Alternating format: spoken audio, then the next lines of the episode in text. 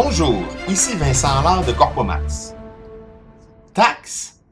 Pas sûr. En 1999, quelques jours après notre arrivée aux USA, j'accompagne la plus jeune de nos adolescentes dans un magasin de bijoux mode situé dans l'État du Delaware. Le coût du collier convoité s'élève à 9,99 Geneviève tend donc 12 dollars au caissier. Pourquoi 12? Car, dans son jeune esprit de consommatrice, élevée depuis sa naissance dans un contexte d'innombrables ponctions gouvernementales, ma douce progéniture est convaincue qu'une taxe automatique de 15,56% taux combiné de la TVA canadienne et de la TVA québécoise, s'ajoute au prix de tout bien et service. Le caissier ne prend que 10 dollars et remet même un sou à Geneviève, avec le coupon de caisse indiquant une transaction totale de 9,99 Celle-ci demande alors Et les taxes Le préposé lui répond Il n'y a pas de taxe de vente au Delaware. Ahuri, abasourdi, confondu, déconcerté, décontenancé, démonté, ébahi, ébobi, éberlué, embarrassé, estomaqué, étonné, impressionné, interdite, interloquée, pantoise, perplexe, renversée, stupéfaite, surprise, troublée. Voici en peu d'adjectifs comment se sent Geneviève, du moins selon ce que révèlent ses yeux écarquillés. Comment ça, pas de taxe?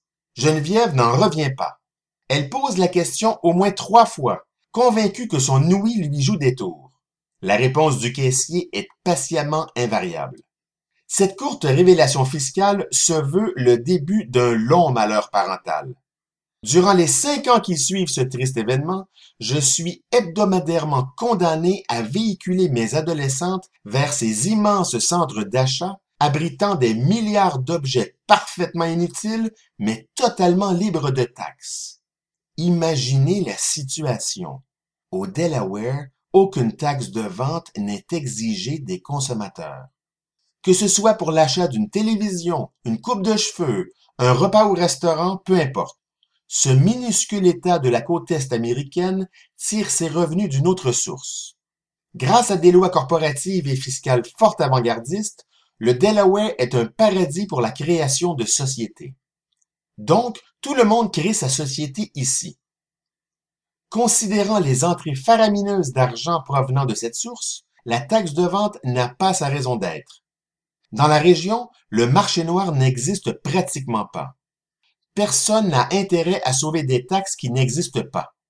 Par conséquent, le gouvernement n'a nul besoin d'inonder les ondes télévisées et de placarder les imprimés d'annonces choquantes reprochant aux consommateurs de tout faire pour ne pas payer des taxes abusivement élevées.